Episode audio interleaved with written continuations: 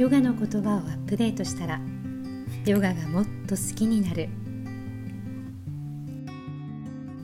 哲学からライフスタイルまでニュートラルでグローバルな視点から現代を生きる私たちに役に立つ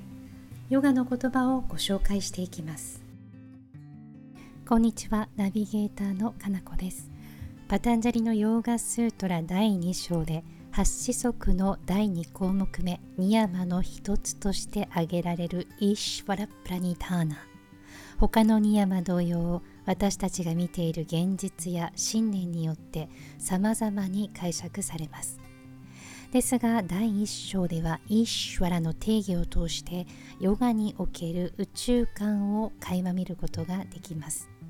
第1章で深い瞑想へと至るもう一つの方法として紹介されるイーシュワラ・プラニターナ。前回紹介した第1章の24節ではイーシュワラとは一切のカルマと無縁の存在だということが明らかになりました。つまり私たち人間はイーシュワラの質を高めることができてもイーシュワラとはイコールではないという現実があります。今日ご紹介する25節ではこの点がもう少し詳しく述べられますまずスートラを音読するところから始めていきましょう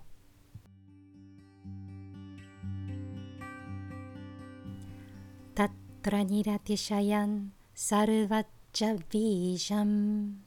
大きく分けると4つの言葉からなるスートラですタットラニラティシャヤンサルバッチャビージャンタットラ、ニラティシャヤム、サルバッジャ、ビージャム。スートラとして音読するときに音が変わる箇所が1箇所。2つ目のニラティシャヤム。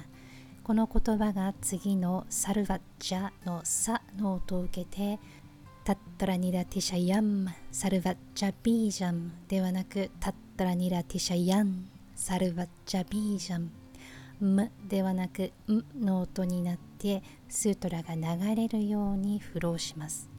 そして3つ目の言葉サルバッジャ。これはサルバすべてのジャニアギア H 知恵という意味ですけれどもここはサルバッジャではなくサルバッジャと勢いよくつなげます。投資で音読するとタッタラニラテシャヤンサルバッジャビージャン。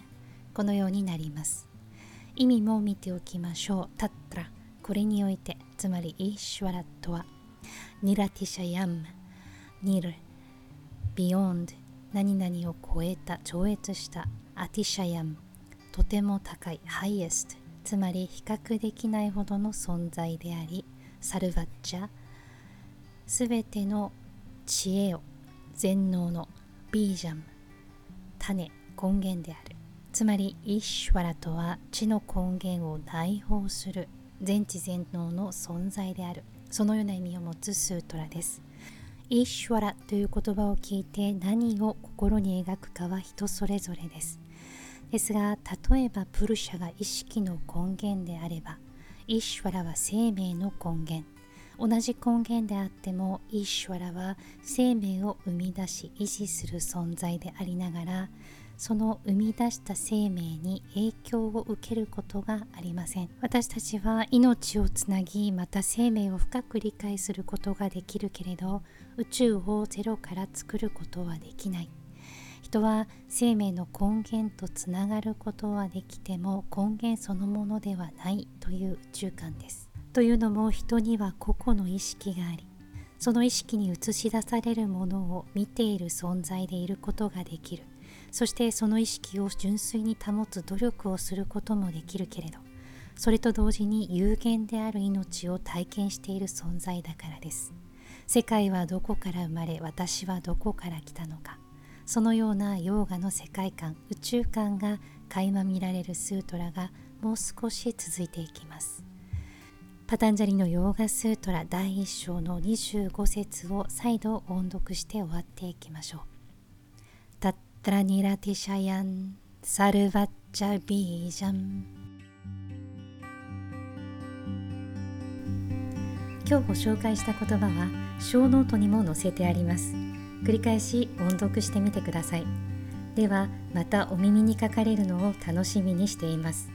今日も穏やかな一日となりますように。